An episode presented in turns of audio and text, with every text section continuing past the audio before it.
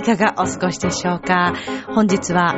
5月の31日を超えて6月1日ですね。危ない危ない。今5月のっていうところでしたけども。さあ、えー、もうね、2017年あっという間にもう半年をね、に突入したわけなんですけれども、皆さんいかがお過ごしでしょうか。さて、えーミッチェルのラブミッションでは、恋愛、夢、そしてご縁をテーマに、不可能を可能にするをモットーにいたしました、私、ミッチェルがお話をしていくという番組となっております。さあ、この一週間はですね、まあ私もいろいろとあって、あっという間に過ぎていったんですけれども、えー今週末になります、室内学の楽しみ、ボリューム4ということで、えー桶川市の方でコンサートをさせていただきます。そちらのいろいろな詳細、えー情報のお話ですとか、えーそれから私がですね、今週読みました本の中で、えーちょっと皆さんにご紹介したいなというとても面白かった本のお話、えーそれからですね、エクシード東京というあの、吹奏楽のコンサート、私の仲間が3人参加していた、またこれご縁の話になるんですけども、そちらも含めて今日もお話ししていきたいと思います。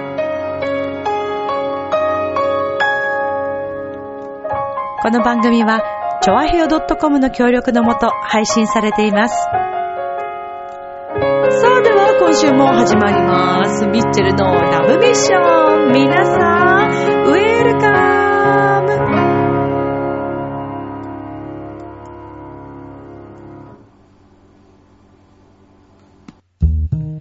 ねえ、楽しんでる？もしかして諦めたりしてない？ジョアヘオ .com を聞いているそこのあなた、ミッチェルと一緒にラブミッション。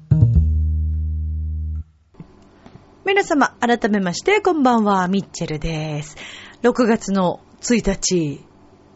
ねえ、突入しましたよ。1日ですよ、皆さん。2016年、半分イェーイ早いってばさね、もう。どういうことですか？おかしいよね。こないだだってさ、ちょっとよく考えてみよう。ちょっと、ちょっと整理整頓していこう。あの、先日お正月、もういくつ寝るとお正月ですよ。歌手とは思えないぐらいの今歌を歌いましたけどね。中井さん、私、あの、尊敬してますから。別に中井くんを真似したわけじゃないですよ。ちょっと待った。今、今のはダメだ。中井大先輩に、中井正宏さんに失礼ですね。そういうことではないですよ。私は中井正宏さんみたいな司会者になりたいっていうのが自分の中のね、夢の一つ、憧れですからね。そうそう、それを真似してるわけじゃないんだけれども、いやー、早いよね。2017年も、6月1日、はい、いらっしゃいませっていう感じですけどもね。さあ、えー、まあ6月に突入したわけなんですけども、まあ本当にこの1週間もなんやかんやと今ちょっと手帳を見てですね、今週は何があったかなーなんて思っているんですけどもね。まあ先週の配信が、えー、あって、えー、多分この日に私は収録をしているので、その次の日かな、その次の日、えー、とですね、大学時代からの先輩と、えー銀座のですね、ちょっとオーガニック的なというか、今ちょっと最近私あの食事にね、ファスティングから 食事にちょっとこだわりを持ち始めましてね。まあ毎日というわけにはいきませんけれども、さすがに。ただできるだけまあこう、孫は優しい。豆、ごま、えー、野菜、え待って、豆、ごま、孫、わ、わかめか。野菜、やさ、さだから、魚、しいたけ、たけのこ類ね。た、えー、やさしい、芋だね。この孫は優しいというね。この、まあやっぱり食材が、えー、日本人の体にはね、とてもいいということを、あの、私のファスティングをね、教えていただいた、えー、港谷良子さんからもお伺いいたしまして、まあ、あの、本当にこのお話、詳しくいろいろ、あの、皆さん、ぜひ、りょうこさんからですね、聞いていただきたいなと思うんですけども。あ、そうだそうだ、せっかくだからご紹介したいなと思うんですけども、まあこのりょうこさんとご縁をつなげてくれた友人が、まあ中学時代からの、あの、同級生なんですね。で、まああの、同級生はですね、えー、島津美香ちゃんというんですけども、まあ彼女はあの、アロマ、で、空間のデザインのですね、お仕事をしていて、えー、彼女がご自身で、えー、いろいろこう、アイデアを出しながらですね、株式会社フルールアロマというね、えー、会社で代表取締役をしているんですけれども、まあ、あの、本当に彼女はすごくてですね、えー、どんどんどんどんいろんなお仕事につなげているんですが、まあ、とにかくお花がまあ、もともとこうね、好きで、で、そして、えー、もちろん中学高校私と同級生なので、えー、音楽をずっと学んでいて、え、ピアノ家だったんですけども、で、そういった、こう、感性を使って、えー、お花、そしてアロマというところにつなげてですね、空間のデザインをされているわけです。もう本当にあの、素晴らしい活躍を今されていまして、Facebook などでもね、こう見ていただいたり、あとあの、ホームページもありますので、フルール、あの、アロマで出てくると思うんですけども、で、その彼女から、えー、宮里や良子さんをご紹介いただいたんですけども、実はですね、このミカちゃんが、はい、今度ですね、イベントを組まれます。えー、体の中から綺麗になるという、えー、微調生活の食習慣という、まあ、題名で、6月の6日なんですけども、港区のですね、えー、東新橋ですね、えー、こちらは汐留のシティセンター、ルミベール東京というスカイチャペルというチャペルをですね、すごい景色でしたよ。あの写真で拝見しましたけど、こちらのチャペルを貸し切ってのイベントとなります。素晴らしいイベントだなと思うんですけれども、まあ、ご結婚される、こうね、えー、これからチャペルを使われる方、えー、もちろんあの、ご結婚されている方でも大丈夫だと思いますけれども、まあ、とにかく女性の皆様にですね、この、腸、腸内環境を、まあ、綺麗にしていただいて、えー、食習慣をを考えていただく、まあそんなきっかけになったらということだと思うんですね。えー、食生活の改善ワーク、そして初めてのファスティング、えー、ファスティング断食ですね。この方法、それからセルフ、えー、セルフメンテナンスで充実の毎日を手に入れるという、まあこちらがコンセプトになっております。で、えっ、と、様々なことを教えてくれるんですけれども、え、青森県のですね、八戸在住でいらっしゃいます、え、フードクリニックえ、なぎさカフェオーナーシェフでいらっしゃって、えー、食育料理家でいらっしゃいます、なぎさなおこ先生がですね、えー、いろいろとこう、あの、教えてくださるという、まあ、そんな回となっているようです。まあ、このファスティングっていうのはメスのいらない手術と言われて、えー、おりまして、特にやっぱりこのファスティングの中でもですね、効果が高いのはミネラルファスティングになるわけですね。なのでミネラルをしっかりとって、えー、健康な状態でしっかり断食をしましょうという、まあ、こういったあの、イベントがですね、6月の6日にあります。もしあの、ちょっと気になるなと思った方はですね、これ何で調べたらいいのかな。えっ、ー、と、Facebook の島津美香という、えー、彼女の名前が株式会社フルールアロマに、えー、お問い合わせいただければいいのではないかなと思います。とてもリーズナブルな金額で、えー、こういったあの会をされていますので、すごいの彼女。この間ね、えっ、と、とある、これはホテルさんなのかな？スポンサーさんかな？えっ、と、あ、そうそう、アンダーズホテル虎ノ門ヒルズにてなのかな？会場を提供していただ、そうですね、こちらで、えー、っとですね、ビジネスサミットというのがあったようなんですけども、まあそこで、あの、彼女もですね、このスポンサーとして、えー、こちらに登場しておりまして、えー、もうレッドカーペットみたいなの引かれててね、そして海外メディアからも、あの、インタビューを受けたということで、もう目覚ましいご活躍で、本当に素晴らしいなと思うんですけれども、ぜひあの皆さん、もしよろしければ、あの、見てみてください。はい、チェックしていただいて、えこのアロマというのもね、本当にこの天然の自然のものを使うことで、かなりリラックス効果が変わってきます。まあ、市販のものすべてではないですけれども、結構ね、やっぱり匂いがこうきついものだったりとか、まあ、本当の天然のものというのは、かなりこう吸った時の感覚がまあ違うわけですよね。だからまああの、彼女の場合はそういった音楽、感性を持っているところから、えー、お花と、えー、このアロマのですね、ビジネスをされています。あの、結婚式とかそういったお手伝いもされておりますし、彼女のもう本当に素晴らしい才能と、えー、アイデアと、そのデザイン空間ですね。あの、とてもおしゃれで、私もすごく好きなんですけども、いつかコラボレーションしてほしいなと思っているんですが、はい。まあ、あの、ちょっとね、そんなイベントがあるので、もしよろしければと思いまして、ご紹介させていただきました。まあまあ、そのね、ご紹介いただいた、えー、ファスティングの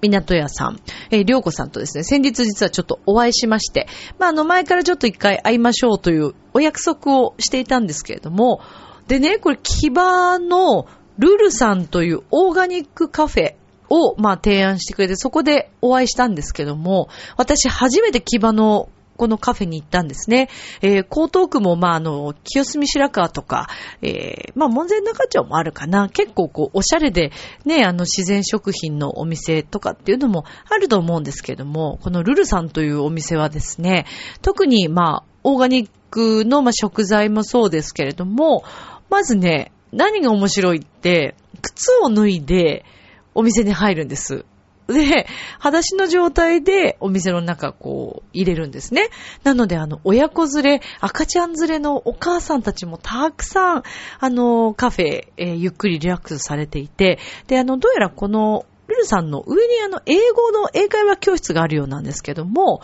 であのその下のカフェでもですね、時間になると、あの、子供たちのちっちゃいキッズのですね、お母さんも一緒に、だと思うんですが、ちょっと見えなかったんだけど、音楽がずっと流れてて、英会話の、なんかあの、教材というか、あの、音楽を使っての英語のレッスンをされてましたけど、あ、面白いなぁと思って、ちょっと聞いて、えー、見ていました。あの、すごくコンセプトも素晴らしいなぁと思うし、お店の中の雰囲気もとっても素敵だったんですけど、まあまあそれでね、あの、りょうこさんといろいろこうファスティングの経過とともに、まあ今後についてのお話だったりとか、そしてまたこれがね、不思議なご縁でね、あの、りょうこさんは、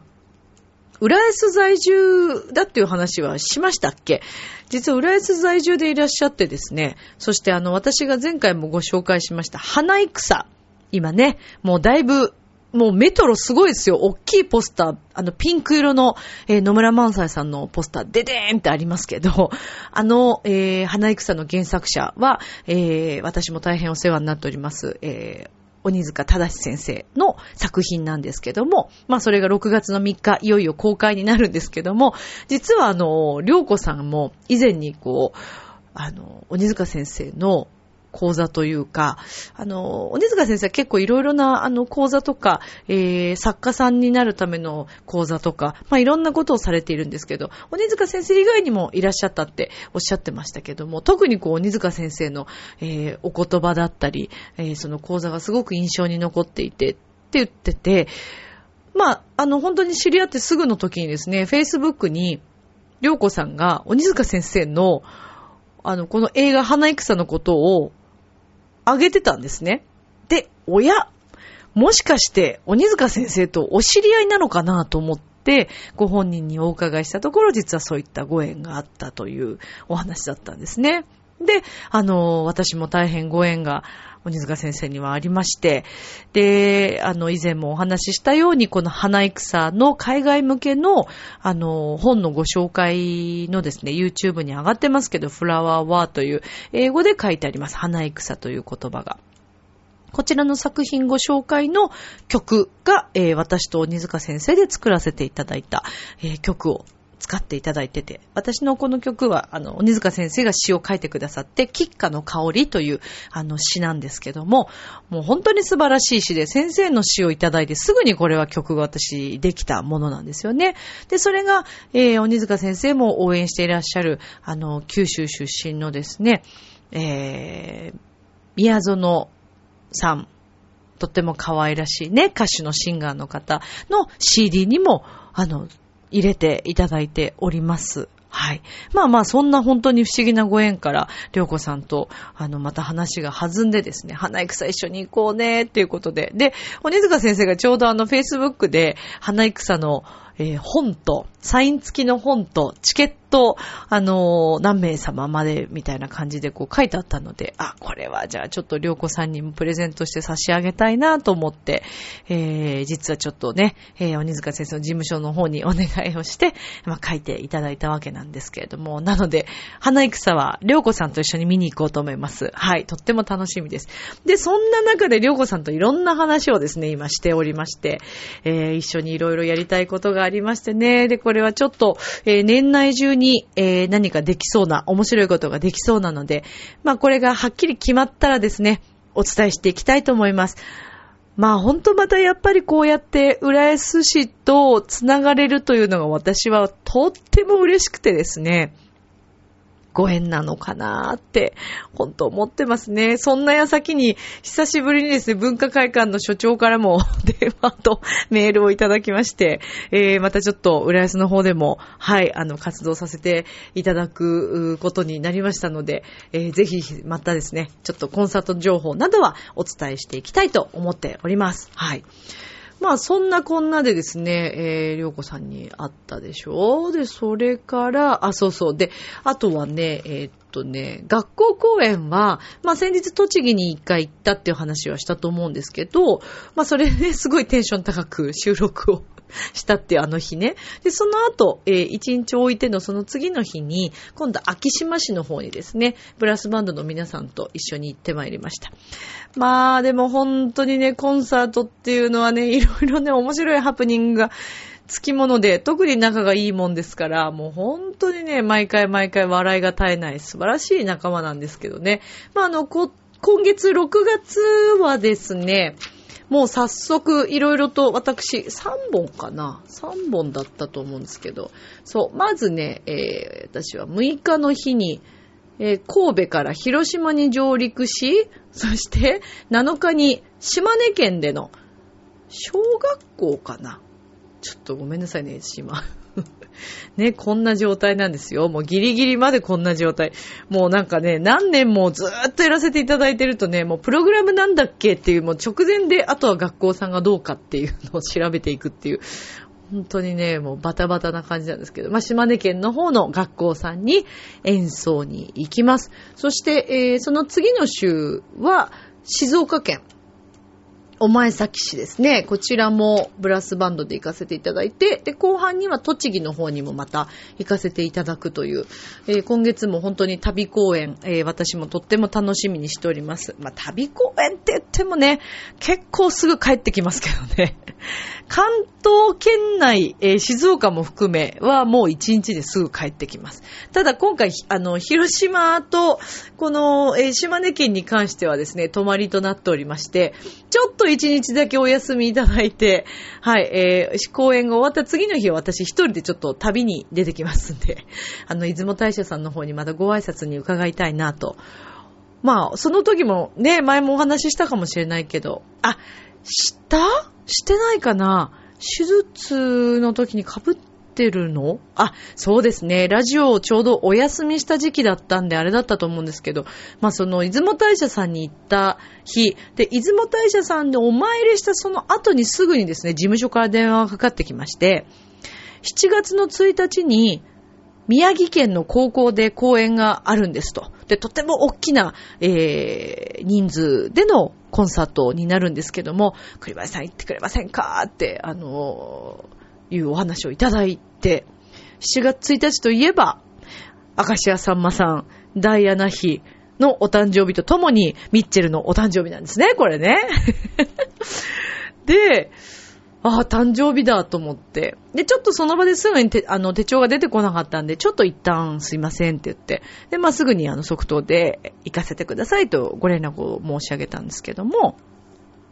これがまた不思議なことに7月1日、宮城の方に公園に行ったところ、なんとこちらの学校の、えー、開校記念日が7月1日というね、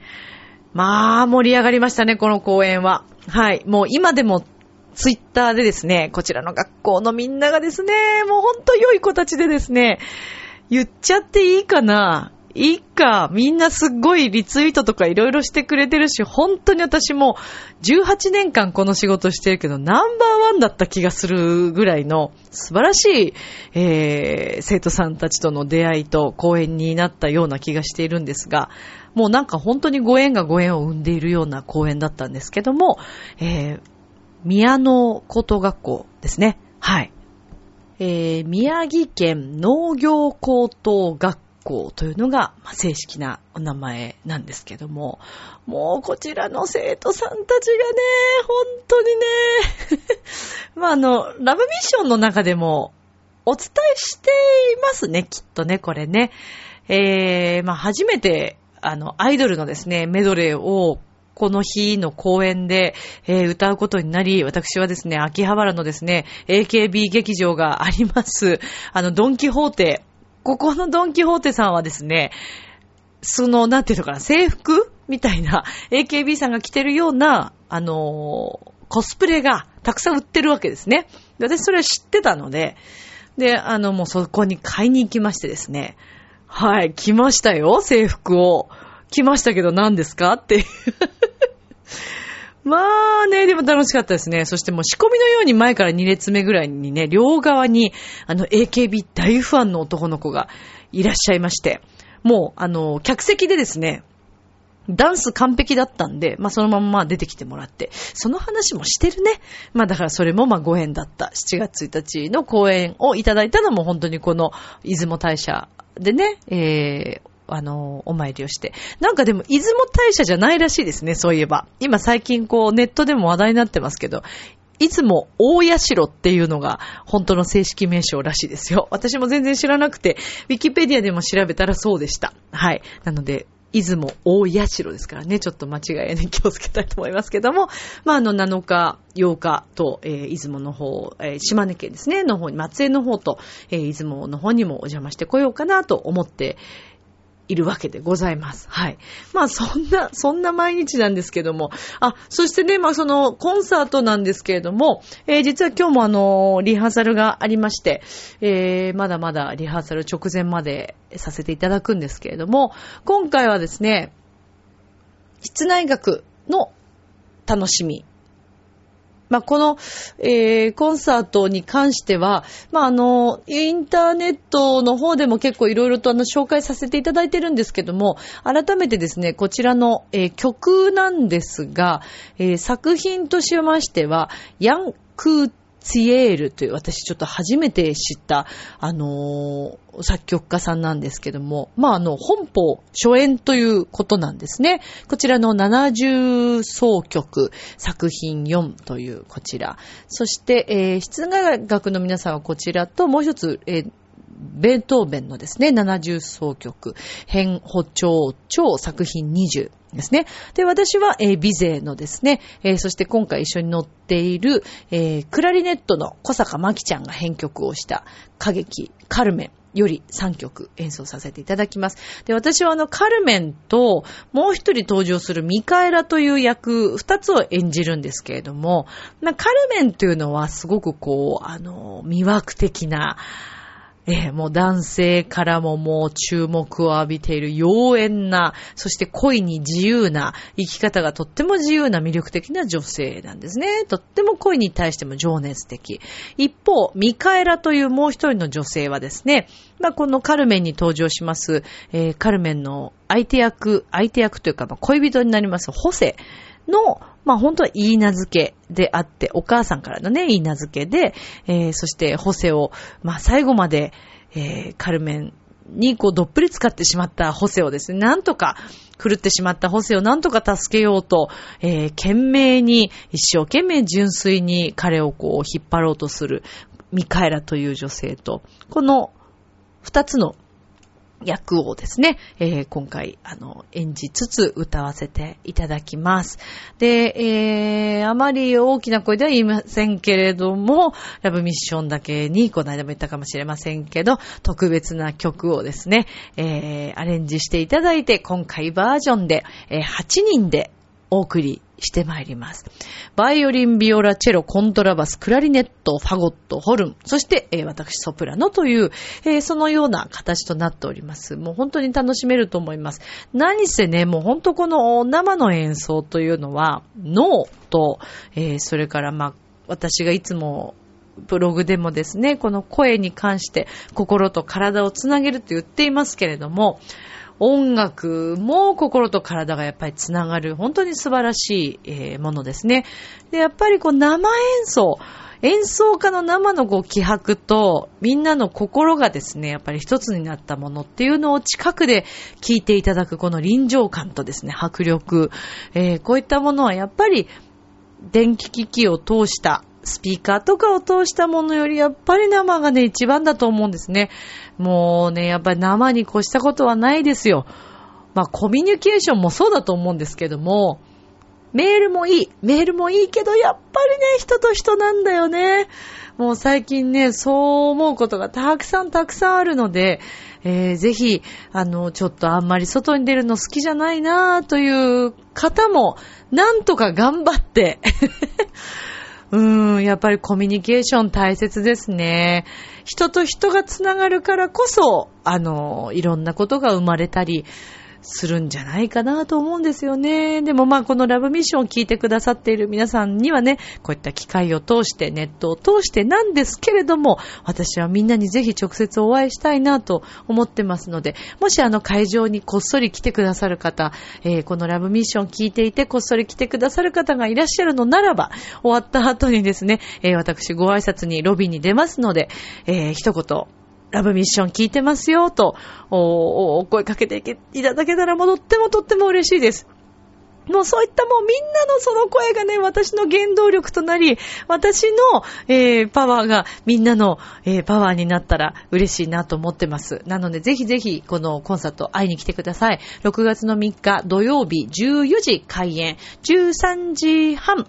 会場となっております。全席自由で、えー一般の方がですね、2500円。そして高校生以下の皆さんが、えー1000円となっております。チケットのお取り扱いは、桶川市民ホール1階チケットセンター。えーお電話がですね、048-789の、えー1513。048-789-1513。えー受付の時間は10時から18時だそうです。桶川市民ホール、プチホール、響きの森となっております。主催はですね、公益財団法人、欅文化財団。ですね、えーこちらの方々に大変お世話になります。どうぞよろしくお願いいたします。さあ、そしてコンサート、えーこれご縁のまた一つだったんですけども、あの、エクシード東京というね、吹奏楽の団体の皆さんがいて、えーこの私のですね、ショコラビ、えーグループね、女の子のグループでもお世話になっている菅原さとみちゃんがですね、あの、このコンサートに出演しているわけですよ。そして私が東京ディズニーリゾートのオフィシャルホテルの司会をずっとしていた時に、演奏をしていた、えーボーカルの唯一すごく仲良くなった男の子、吉田純也さん。はい、彼はもうシンガーとしても、えーそして東京ディズニーシーの15周年のコンサートにも出演した実力派なんですけども、その彼が、まあ、司会で、そして今度なんと、私の大学の先輩、それこそこの間さっきご飯に行ったという先輩が、えーっと、桜井誠さんと言って、彼はあの、テノール歌手なんですけども、彼自身も活躍してますけども、エクシード東京のですね、合唱の指導にあたり、そして本番にも出演するという、もう何なのこの縁はっていうことですよね。不思議だね。なんかこう、全然違うところで私それぞれのみんなに会ってるんですけど、その3人が集結するコンサートなんて絶対行きますよね。で、私は見に行きました。いや、とっても楽しかったんですけど、まあやっぱり生演奏って本当に素敵だなと思いました。ゲーム音楽で私あんまり知らない、もちろんゲームそんな詳しくないので知らない曲多かったんだけど、でもやっぱりね、生で聴くオケっていうのはね、最高でした。心にかなり響きました。明日もスマイルでラブミーショ一緒今日もありがとう。ちょあへよ。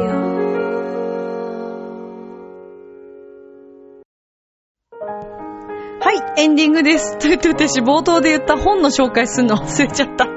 えっとですねエマーソン